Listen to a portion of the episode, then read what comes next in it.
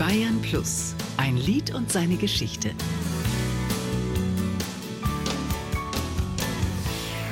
Weiße Rosen aus Athen Nana Muscuri mit Weiße Rosen aus Athen.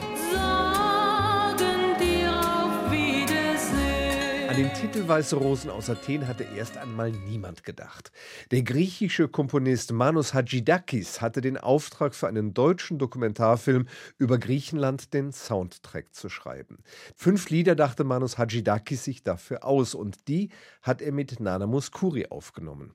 Die beiden hatten sich schon in den 50er Jahren kennengelernt. Nana Muscuri erinnert sich. Griechenland, 50 Jahre, war ein Moment wie äh, Frühling und viele Künstler waren überall. Und ich war eine junge Mädchen, Hadjidakis hat geschickt, jemanden zu finden, wo ich war.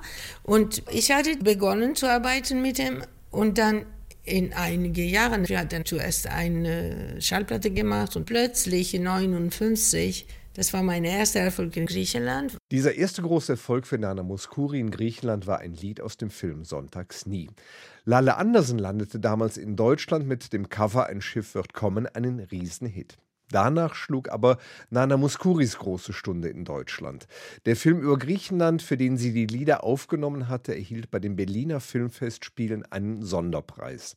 Nana Muscuri war extra für die Premiere angereist, wurde überschwänglich gefeiert und bekam verlockende Angebote von der Plattenindustrie. Es war wirklich für mich ganz komisch, plötzlich in Deutschland zu sein.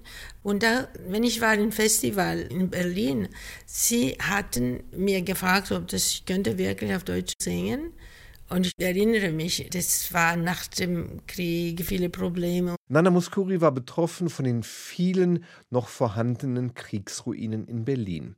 Auch das Tonstudio in dem einst bedeutenden Hotel Esplanade befand sich in einem zerstörten Gebäude. Und für mich, das war sehr traurig, aber mit der Musik, plötzlich, das war ein Optimismus. Und dann, sie hatten die Virusrosen geschrieben für mich. Und das war ein Erfolg wie niemals vorher.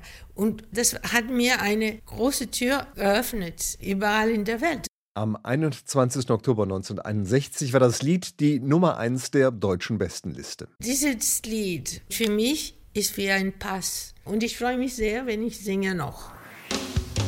Ein Lied und seine Geschichte. Auch im Radio. Jeden Dienstag neu auf Bayern Plus.